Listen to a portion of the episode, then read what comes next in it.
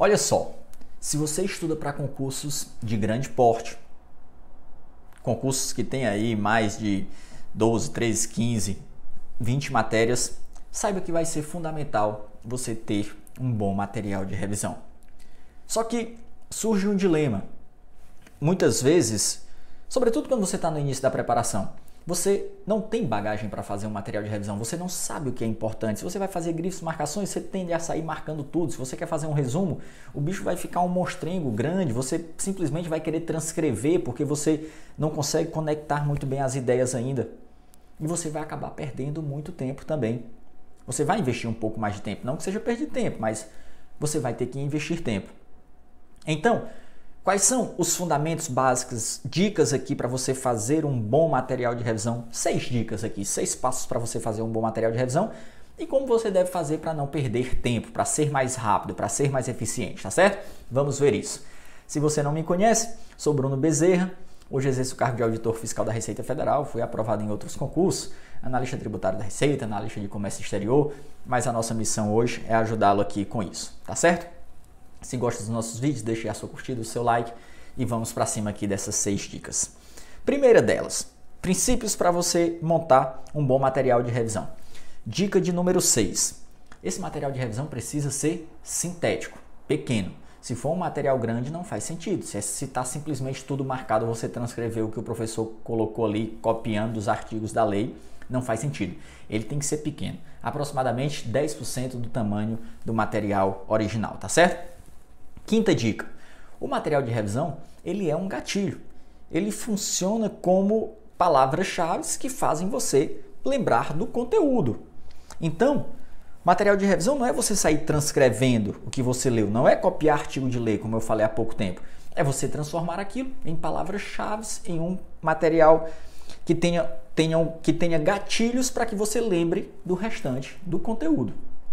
Quarta dica: ele precisa ser personalizado, porque às vezes os gatilhos para um professor, os gatilhos para um amigo seu que estuda, são diferentes dos seus gatilhos. Às vezes uma pessoa precisa de bem menos coisa para lembrar do conteúdo. Você, como está em fases mais iniciais, precisa de mais. Então seu material de revisão vai ser um pouco maior. E não tem problema, aos poucos ele pode ir diminuindo, você ir tornando aquele material mais sintético. As dificuldades suas não são as mesmas dificuldades do colega aqui do lado. Então esse material de revisão precisa ser personalizado para a sua realidade. Ele precisa ter as anotações que fazem você lembrar do conteúdo, que é importante para você. Esse é o terceiro ponto. Material de revisão, quarto, desculpa, material de revisão personalizado. Terceiro ponto. Esse material de revisão deve ter todas as informações concentradas em um único local. É por isso que eu chamo material de revisão quando eu sempre falo lá no Instagram de Mature, material único de revisão. Sempre que eu posto lá no Prof. Bruno Bezerro, eu digo, o seu material de revisão tem que ser único para cada matéria. Não adianta você querer ter um material de revisão, um pedaço de grifo, outro umas anotações em um simulado, outra num resumo. E aí quando você vai revisar aquela matéria, você tem 10 locais diferentes. Você estudou pelo material nesse ano, próximo ano você já quer fazer grifos em outro? Não. Uma vez que você preparou aquele material de revisão, você pode complementar, melhorar, mas ele vai seguir com você até o final. Você não vai ficar trocando de material de revisão, senão perdeu o sentido, você perdeu a eficiência, que era tornar as suas revisões mais rápidas. Você vai viver para fazer material de revisão. Imagina você ter anotações perdidas marcações, em, em locais diferentes, grifos, marcações em três PDFs. Não faz sentido. Tá certo? Então, por isso que eu chamo de Mature, material único de revisão. Consolide todas as, as informações em um único local. Segunda dica: esse material deve ser organizado e sequenciado. Não adianta você querer fazer um caderno de anotações misturando todas as matérias, todos os assuntos e quando você precisar revisar aquilo que você for buscar aquela informação, você não sabe onde está.